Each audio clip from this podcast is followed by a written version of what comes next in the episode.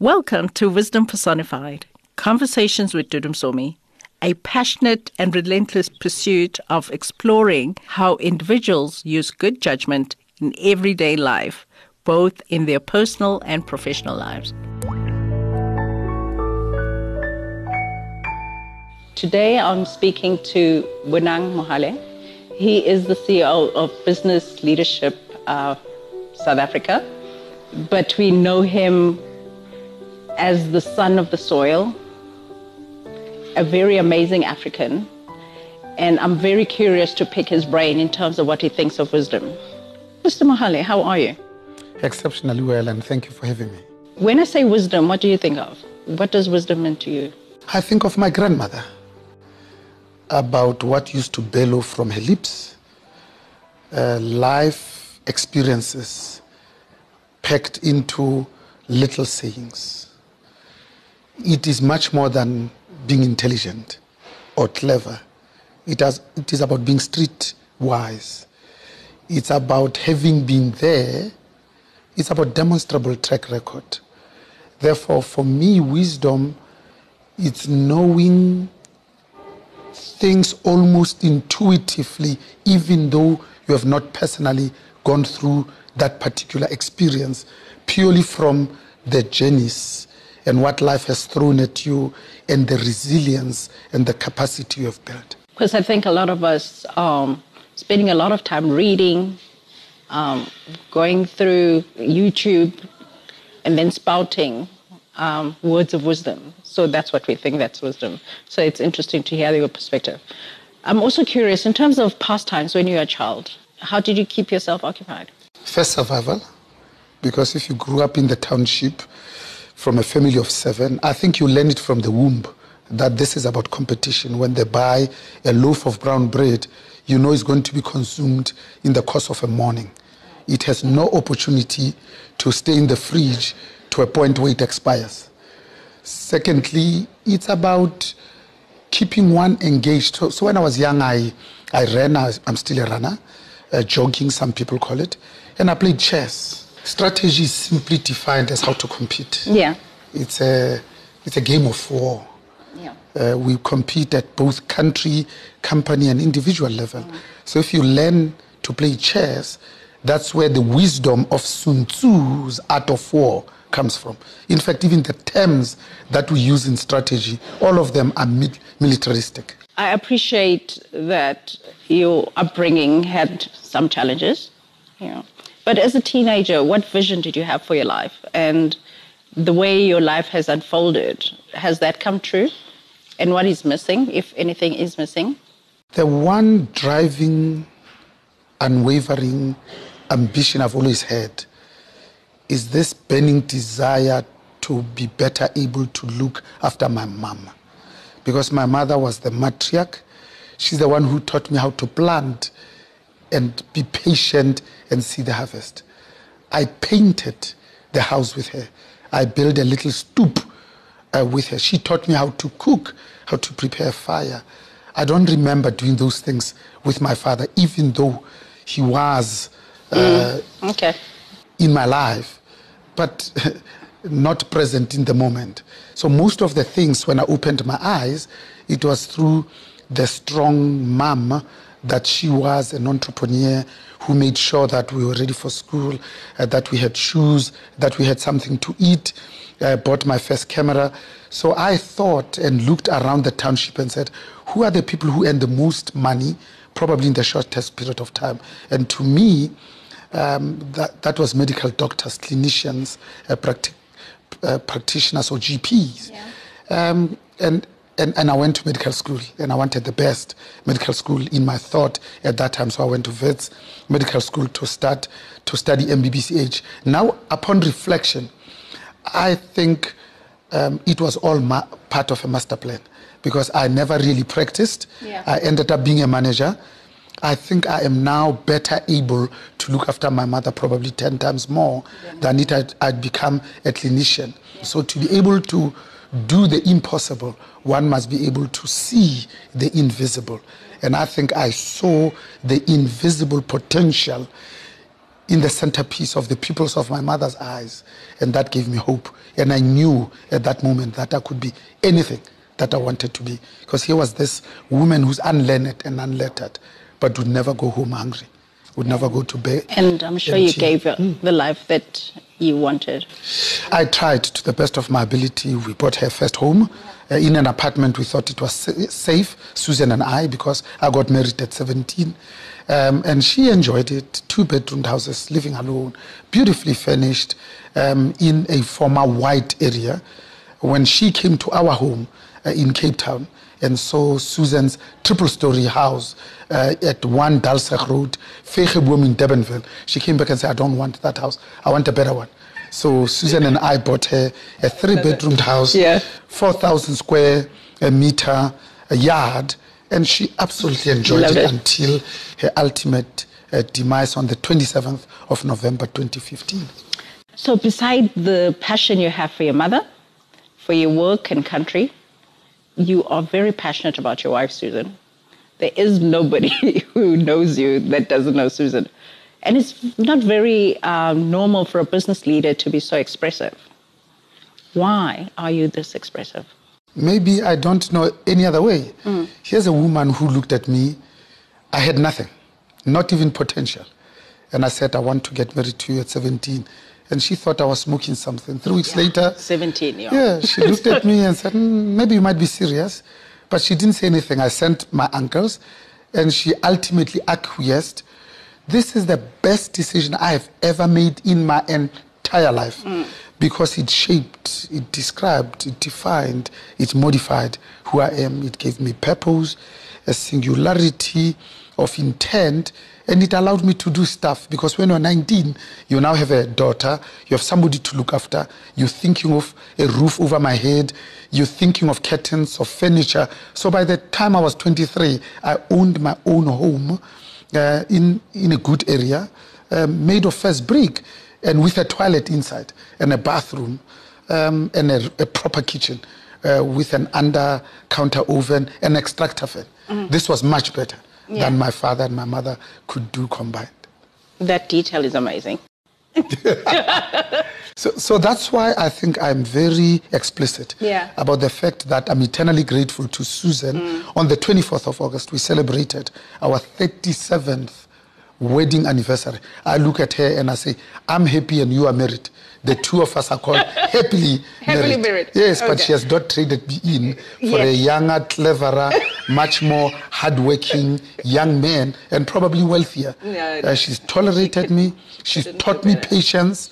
She's taught me humility. Because yeah. remember, I became the managing director of the world's biggest and oldest elevator company in 1996. Mm. Just two years after the dawn of our democracy, before it was fashionable mm. to have South Africans managing South African companies. Here I was managing a multinational, not only looking after South Africa, but after Africa. Mm. 33 of the then 53 African countries, first three years I reported to Paris, the last two to Madrid, a boy from Katlehong. I knew that there is a God somewhere. Mm. How do you keep your skills and knowledge uh, current so that you're effective in any position that you occupy? My grandmother used to say, when a student is ready, a teacher will appear. Nature is a wonderful metaphor for business. I learn from those that are my colleagues. I learn from those that report to me. I learn from those that I look up to. The Lord Maduke Ndlovu of this world, um, the Reuel Khoza, uh, of this world, the Nkhumeleni Nemaswerane. Uh, but also I learn uh, from my two daughters. Uh, who have gone to good schools, better education, because they've taught me the significance of the intersectionality uh, between gender, race, and class. They've taught me that it cannot be true that all that God ever made was to make the male and female, that there's everything um, in between. Mm. I learned from Tshepiso about going to probably Europe's best business school. And she comes back with the humility uh, of royalty. Um, that the best amongst us lead with a heart uh, of a servant. Uh, I continue to learn from my grandmother, who taught me to internalize the fact that sons learn by looking at the back of the heads of their fathers. Therefore, that I should strive to be a better role model to my own son, better than my father had been to me, because that is progress moving forward in space and in time. Mm. Um, what book have you read this year so far, and what impression did it leave on you? I'm a voracious reader. Mm-hmm. I read anything. Maybe I should get my top 10 for the year from you, shouldn't mm-hmm. I? You will I give it to me? Yeah? Yes, absolutely. Okay. Um, at the moment, I've just writ, uh, written a chapter uh, for the second iteration of Mangaliso Robert Sobukwe's book, mm-hmm. um, written by Benjamin uh, Pogrund. Oh, yeah. A Jewish young man mm-hmm. uh, who gave birth to an incredible, good quality human being, uh, Gideon Pogrund. Yeah, I met him actually mm. in Jerusalem yes. like two years ago. You're very blessed. I know it was an exceptional dinner. Mm, because Mangaliso Robert Sobukwe's ideas were so potent and so dangerous to the National Party that he was the only prisoner who was not allowed to mix with other prisoners at Robben Island. Mandela was allowed uh, to be on the courtyard and to be on the limestone with other prisoners, not Mangaliso, wow. Robert Sobukwe. He was in solitary confinement. He's the only South African that when his term of incarceration expired, the National Party went to cabinet and enacted a new law called the Sobukwe Clause to keep him there. He ultimately died uh, in prison. He was not allowed to be recorded. Therefore, there is no living recording of uh, Mangaliso, uh, Robert Sobukwe, only pictures before uh, the 60s uh, past um, march and the, the Sharpeville massacre that was fronted, organized, uh, facilitated uh, by the PAC. Isn't it said that history is up to the temporary occupants of the corridors of power? And as black people, this ANC led government could have done more to palette, highlight, and celebrate the giants like uh, Steve Biko uh, and, uh, and, and Mangaliso Robert Sobukwe, and, and of course, uh, not only Albertina Sisulu, um, but also uh, Nomzamo Winfred Madikizela Mandela. But we can do that. We, you know, as individuals, as business leaders, we can make investments in our own history and in our own people. Absolutely. It's an opportunity. And again, it was my grandmother who used to say, until and unless lions have their own storytellers, yeah. stories about hunting will always glorify the hunter. So context is everything. Yeah. The context in South Africa today, 24 years into democracy, is the one that says the majority of black people and women are still spectators of their own lived experiences that we speak about gender equality and yet we still pay women 73% of what we pay men for work of equal value.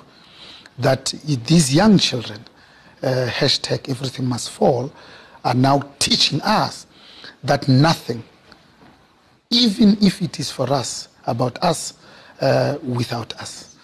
Um, that in a country that has so much in terms of wealth, but also in terms of just resources, we still have 17 million people on social security and only 15 million are gainfully employed. That more than 92% of the students in Fort Hare are totally dependent uh, for their livelihood, not just tuition and accommodation or NSFAS. If there was no NSFAS, they would go to bed hungry. That 30% of all uh, students in institutions of higher learning uh, are are technically malnourished, are hungry uh, because they don't have enough to eat. That you go to Wits and you see black students, uh, when others are going home, they are going to the toilets to see where they can sleep. That there's a system where boxes are put strategically at some points where those that can drop sandwiches, and that is their supper. And they do that for the whole year. They graduate and in say 23 years of schooling, they can afford to buy a house uh, in the leafy suburbs of Bryanston. Not because they got a tender. Yeah. Because they lifted themselves up by their own bootstraps. I think that's what gives us hope. That's what gives me resilience. In a country where we're talking about land, 39,000 white farmers only 2,250 black farmers. And yet, for 24 years, what have we been doing? Yeah. What have we been prioritizing? Especially because during CODESA 1, when it collapsed and we went to CODESA 2, there were four outstanding issues that our negotiators and therefore our forebears said if we don't see common cause, we must take uh, to the referendum. One was education, the second was language, the third was the right to strike, the fourth and the most seminal for me was the issue of land. It is going to be September when um, we celebrate Heritage Month in this country. And it is a question in terms of what legacy are we building as individuals, as leaders. When I say leader and I call you a leader, what does that conjure up in your mind? Do you embrace that title and why do you embrace it? Isn't it amazing that today the father that gave us this democracy is known everywhere else in the world as Nelson Mandela. Um, cities are named after him. Freedoms of uh, most metropolitans have been given to him. There's a university, streets, etc. And yet, when he was born, he was Rolihlahla. His own teacher said, "Will be less Nelson," Yeah. because our God will not be able to pronounce Rolihlahla. That a lot of us are born Bonang, and the very priests who are supposed to pray for us say, but Jesus won't be able to pronounce Bonang. Therefore, I'll give you a new Christian name. You'll be known as Donatilius Francis of Assisi. That we have forgotten about Nontsikelelo. Uh, but we talk about um, this amazing warrior of a woman by English name. We spoke about Mangaliso. The world knows him as Robert. Robert. Um, and, and we haven't really owned um, the strength in our name. If your name is Sipho, uh, which means gift, if a white person t- said to you Sifo, which means a disease, you can see how just by focusing and hearing and listening to what our forebears were trying to say to us, not only about our po- potential, but about our own provenance in our names, and yet we have forsaken all of that. To me, I think that's the beginning of leadership. So when one thinks of this word leadership, it's much more profound than just management. It's about being genuinely obsessed with the development of others. It's about creating movement. It's about influence. It's about choosing whether you are going to use positional power Yeah.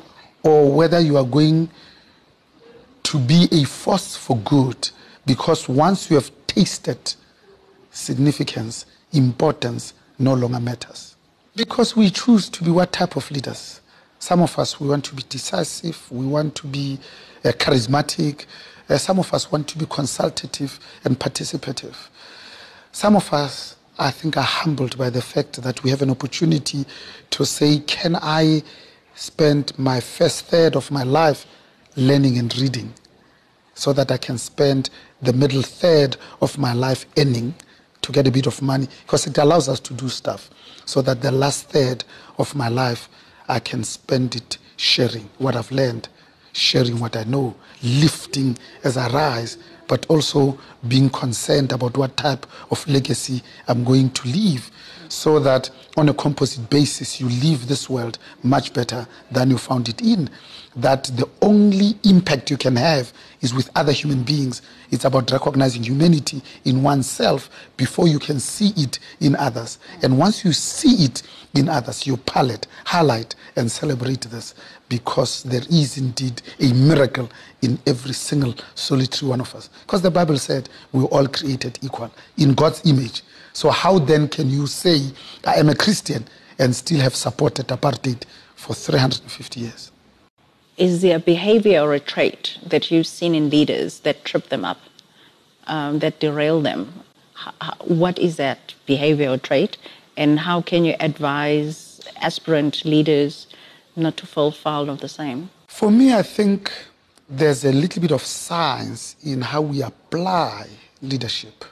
There are some of us who are fortunate to be born into leadership positions, but I think it's a learned trait because patience and humility can be learned even though you are born arrogant. So for me, it's about having some sort of a compelling vision, even if it's just for yourself because people follow leaders that they think have earned their respect are going to take them to a nirvana that up until then they've never been able to to be able to paint in such vivid terms and colors so that they can see that tomorrow can be better than today. Secondly, it's about having courage, the courage of your own conviction, irrespective of consequences, to know the difference between truth and evil, to choose to be on the side of the angels.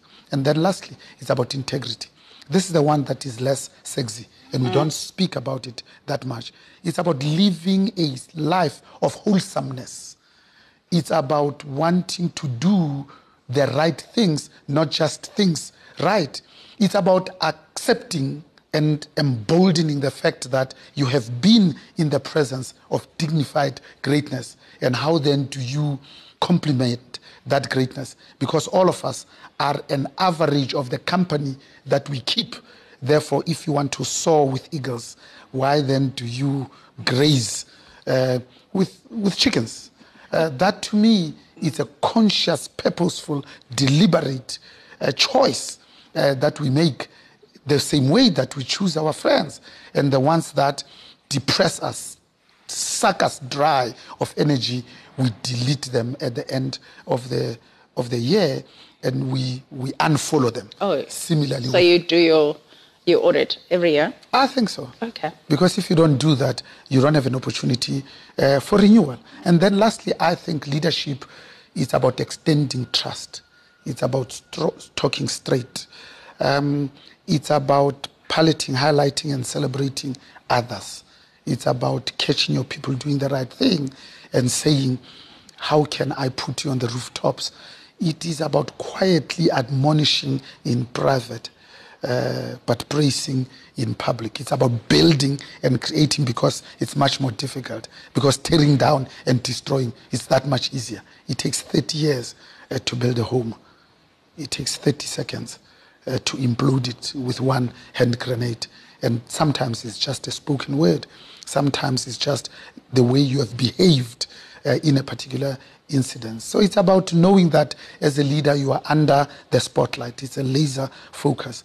Because if you're going to call yourself a role model, it's about accepting that you are always watched on Saturday and Sunday, um, even at Small Street when you are wearing your flip flops and your shorts, and how you engage and interact with your two daughters. It's about how you look after your parents. It's how you relate to your in laws. All of those, I think, contribute in making us the type of leaders that we are praying for. Looking at your career, what impact and influence have you made in corporate South Africa that you are very proud of, that you can highlight for me?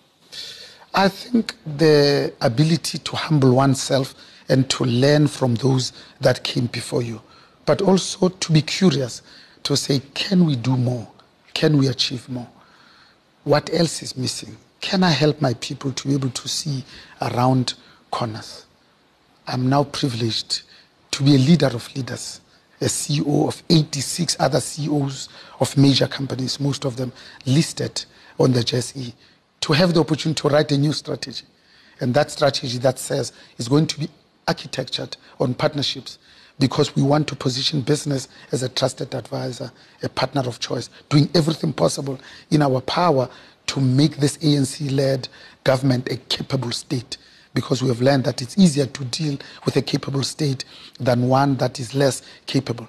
And this strategy that now rests on three pillars. And you can see how we carefully chose the words.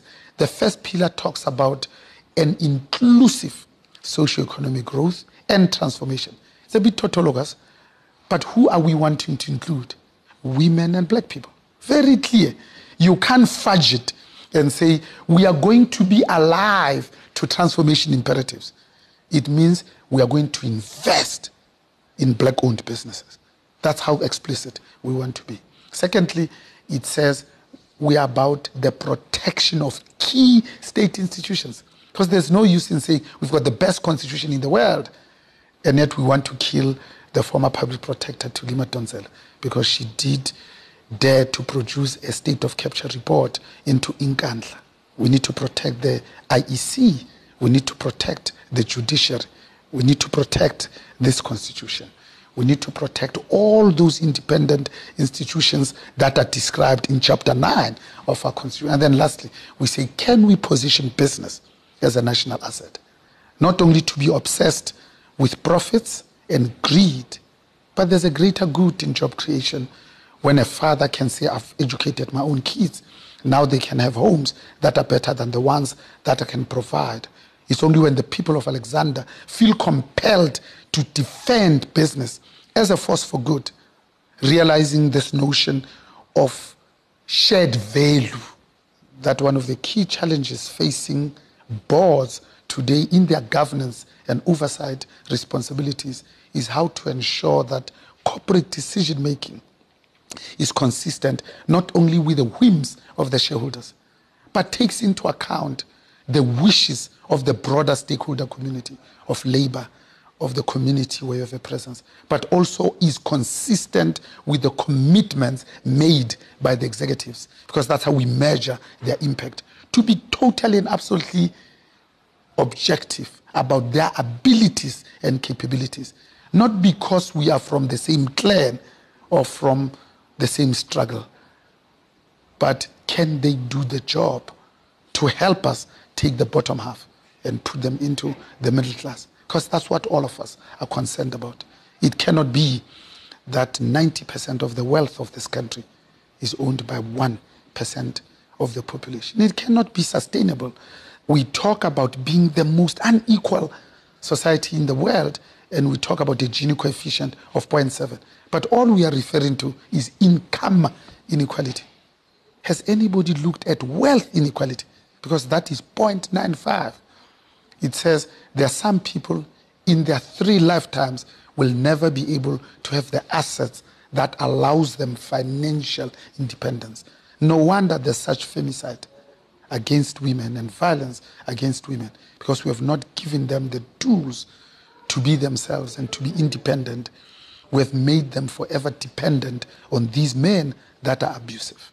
And it's about what type of conversations we are having as South Africans. It's as ridiculous as saying, but a white man can't be racist because he's married to a black woman. But we don't say the same thing about men that are married to women that they can be sexist. So, what type of South Africa that we're creating, that we laying the foundation one brick at a time, so that our children and daughters can feel safe at 11 o'clock at night to walk freely because they want to walk their Maltese poodles or they want to be physically fit, fit or they are just lazy to take a bus and they want to walk from this block to that block. But unfortunately, even as a man around Jeppe Street in downtown Joburg, I am uncomfortable to walk around the block with my cell phone bulging and my wallet on the other pocket because it is possible that somebody might want to take my shoes. It is a sad state of affairs indeed, 24 years into democracy, that we haven't focused on those matrices that improve the quality of lives of the majority of our people. Do you think um, that you are always seen as a credible voice for black people in terms of their experience?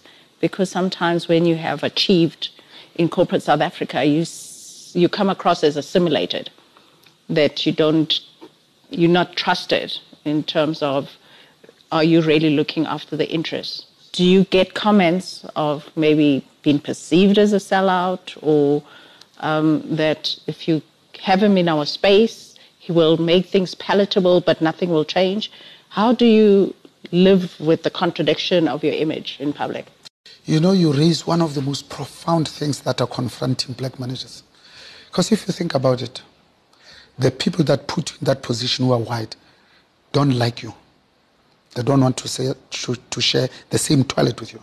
They don't want you to eat in the same canteen with them. But they are forced to by laws now because years ago they were quite comfortable. And you were not excluded because you don't earn the same salary as they do. You're excluded because you are black. And you claim to represent these black people, the workers, mm. because you are from them. You are of them and you feel and know their pain, and yet they don't trust you because they think you are better off. Yeah, you speak English with these people, you go to their board meetings, they don't trust what you are saying. So the most stressed human being in this country at this time is a black middle manager because you get instructions, you are supposed to relay them down, and that down looks at you and say, "Are you really part of us?" Because we can't relate to this. But I'm very comfortable that revolutions are always driven by the proletariat. They're not started in stadiums, but in the smoke filled rooms of eight, no more than 10 people. Because those are the people that are better informed. It's about palliating, highlighting, and celebrating the fact that we did go to school, we worked harder, we applied ourselves, and we graduated. The test is how are we using that? We need to accept that we are part of the elite because the majority of South Africans, 37 million of them, live on less than a thousand combined household income per month. Therefore, we are really privileged and blessed. Is how we use that privilege. Can we have conversations with our white compatriots that says, can you pause for a moment to listen? To listen, not to defend. Mm. Listen to genuinely hear. Pause for a moment so that you don't speak on behalf of the marginalized, the excluded, the oppressed, the subjugated, but to allow their voices to come through. Can you find it within the goodness of your heart, with your checkbook bulging, to go to Orange Farm and not say, I'm going to build you a swimming pool, but to say, what do you need? What is the most urgent? What is the one that will have the most impact? And you pause as they play it back to you. And once you get it, you then say, I think their need is here, and you fulfill that need. Then, and only then, would have earned the right to be able to speak for ourselves, but also for our children, but also to speak for, the for those that are downtrodden. Because we went to Wits. There are some people who went to the University of Venda. We went to University of Cape Town. There are those that went to the University of Turfloop. The resources were not the same. The expectation cannot be that the output is the same. It's a miracle that the outputs from those universities are as brilliant, as great, as magnificent, and magnanimous as they are. But we haven't done much to really invest in them. So, in a country where we are still spending 100 Rand on a white child, 75 Rand on a colored child, 45 on an Indian child, and only 10 Rand on an African child.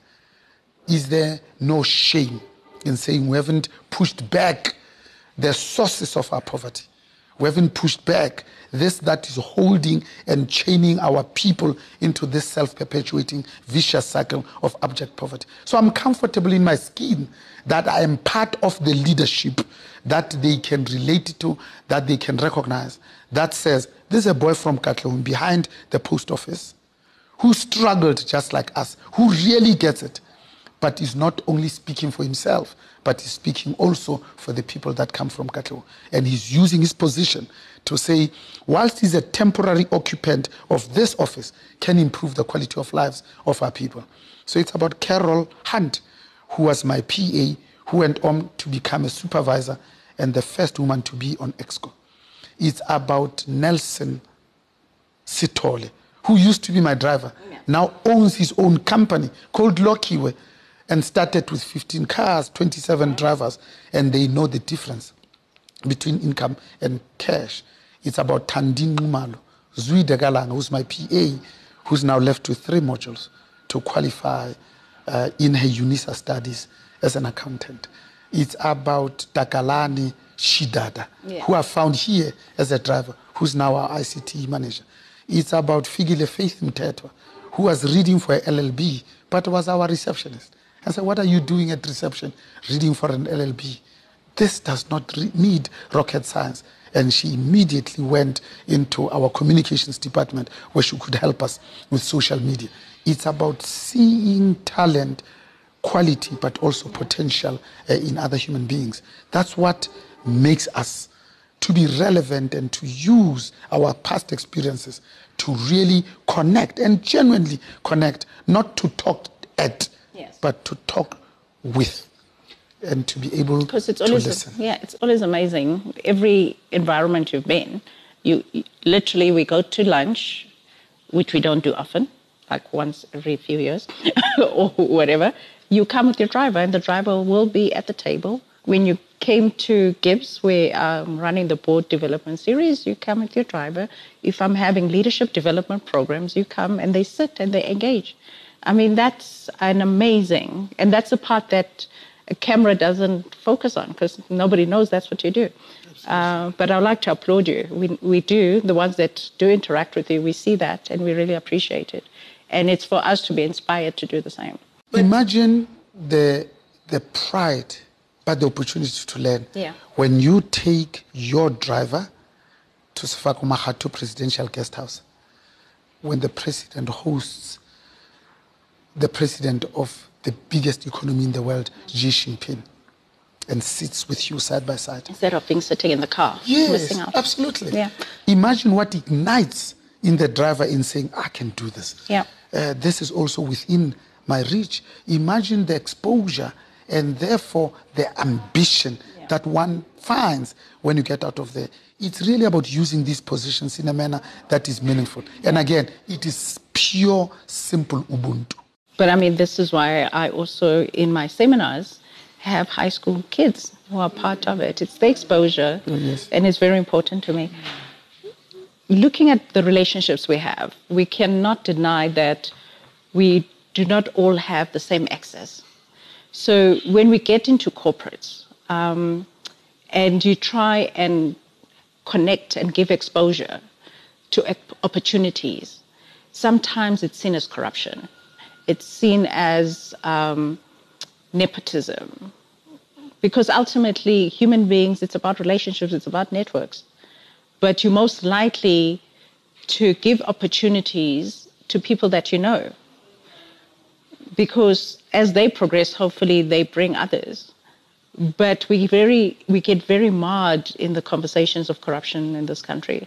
How do we break out of that so that we do help each other? We do help each other progress, um, and yet not be uh, seen as a corrupt country. It's about the intent.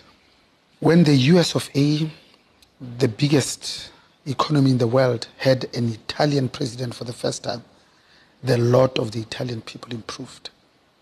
So when you are a woman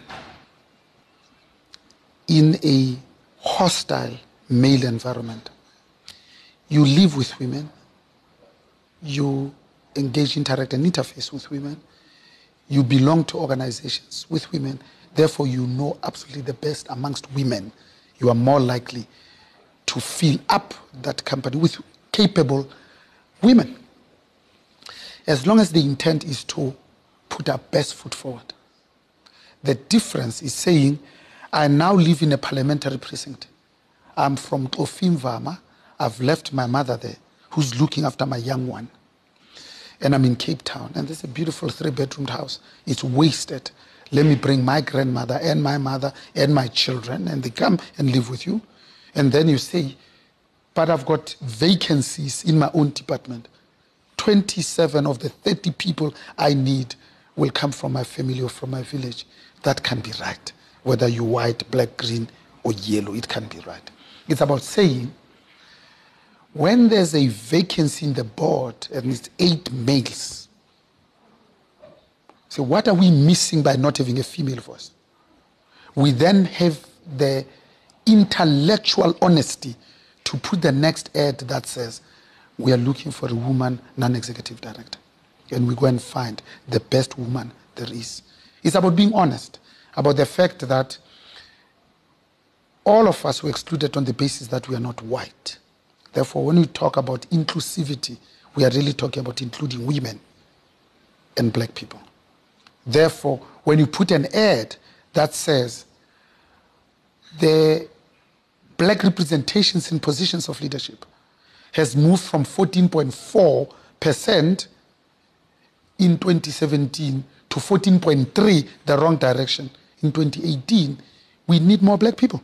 And you go out, you actively recruit and want to retain them. It's purposeful, it's deliberate, it's conscious. It's what chapter 5 of the Constitution promises us under equality before the law, that it shall not preclude measures whose intention is the amelioration of the conditions of people from disadvantaged positions. It's about saying, we know that when you put a smartphone in the hands of women, not only does the health, nutrition, and the education of their own children improve, but that of society and the community. That when women's penetration into the economy is 10 percentage points, that the gross national product goes up by two percentage points. Therefore, going out to look out for the best woman there is, not my aunt, not my niece, but the best woman there is. Not That the person you will that still went to have the a struggle. connection with somebody, Oh, yes. and that can still be perceived as corruption. But in closing, because I know you have a full day in um, in front of you, and thank you for the time. In closing, what um, words of wisdom would you like to share with, with South Africans and the world? Um, just something to inspire us as we conclude 2018, because it's almost the end. Things that you would like us to remember you by. Maybe just one thought on education. Yeah. because Rolihlahla Nelson Mandela said it's the only sustainable way in which we can pull ourselves out of this quagmire.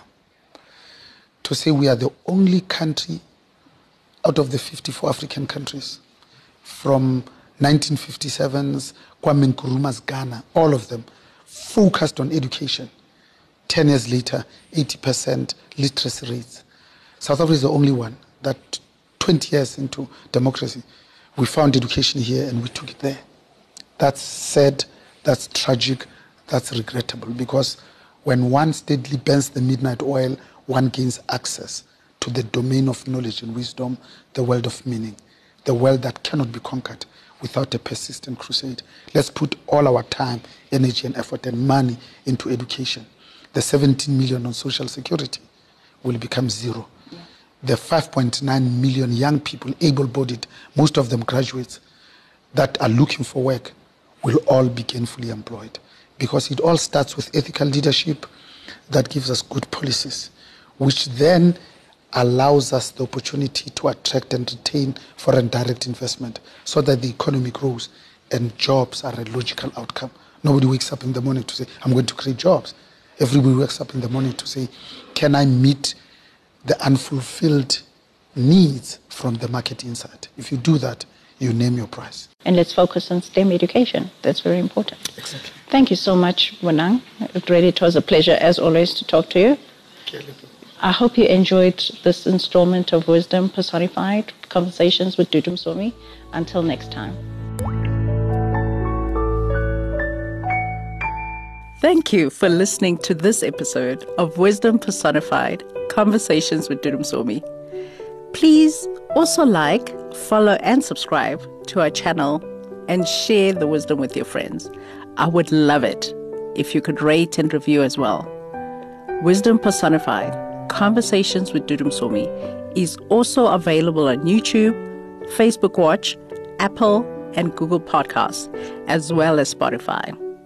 Enjoy the wisdom journey.